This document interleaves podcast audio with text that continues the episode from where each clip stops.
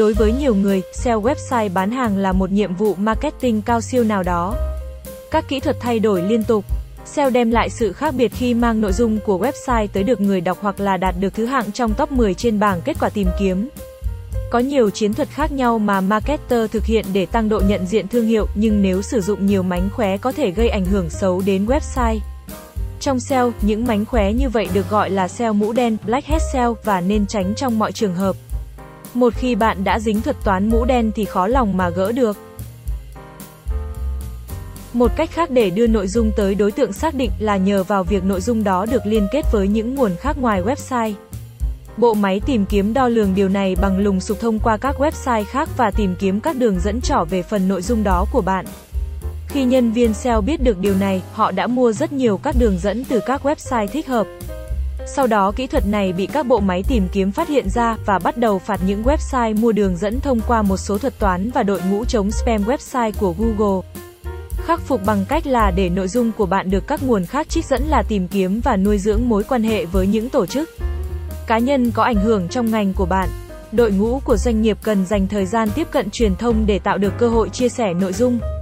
Ngoài ra, những mối quan hệ này còn có khả năng tạo ra cơ hội kinh doanh bên ngoài lĩnh vực SEO. Chẳng hạn như tăng lượng lớn truy cập từ website khác vào website của bạn và tăng cơ hội bán hàng. Link juice là một thuật ngữ trong thế giới SEO thể hiện sức mạnh hoặc giá trị mà website của bạn sở hữu thông qua các liên kết từ bên ngoài hoặc liên kết nội bộ. Sức mạnh này có ý nghĩa to lớn trong cuộc chiến trên bảng xếp hạng trên trang kết quả tìm kiếm cũng như page rank website của bạn. Khi cộng đồng SEO nhận thấy tầm quan trọng của các đường dẫn, họ bắt đầu spam đường dẫn lên các website khác. Điều thú vị ở đây, những website với thứ hạng thấp mà liên kết tới website của bạn thì sẽ kéo thứ hạng website của bạn xuống. Nếu bạn cảm thấy một website liên kết tới nội dung của bạn không có khả năng giữ được thứ hạng cho website của bạn, thì bạn nên cài đặt thuộc tính nofollow cho đường dẫn tới website của họ hoặc sử dụng Google Webmaster Tool để loại bỏ đường dẫn đó trong hệ thống backlink của bạn. Bằng cách này, bộ máy tìm kiếm sẽ không thu thập và lập chỉ mục đường dẫn. Bước đầu tiên trong chiến lược SEO đó là xây dựng bộ từ khóa chính.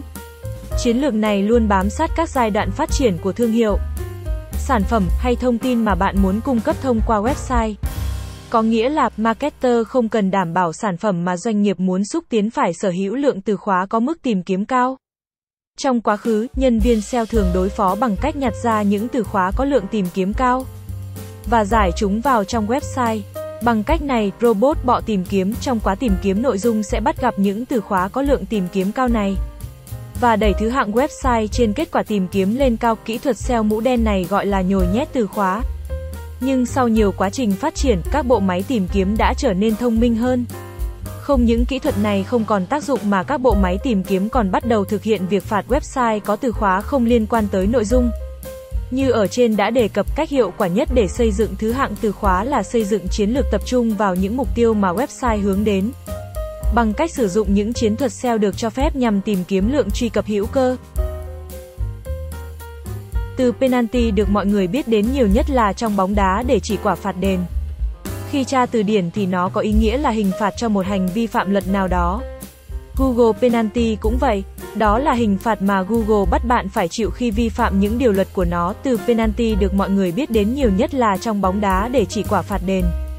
Khi tra từ điển thì nó có ý nghĩa là hình phạt cho một hành vi phạm luật nào đó.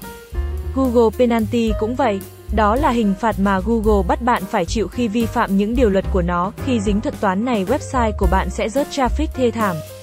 Không index trên Google, tốc độ crawl nội dung sai của bạn cũng giảm đi, bị ban luôn cả domain. Hiện tại chưa có cách khắc phục thuật toán này, nếu khắc phục được cũng phải mất thời gian khá dài để xem lại tất cả các vấn đề thì mới tìm ra nguyên nhân và báo cáo với Google gỡ tác vụ này.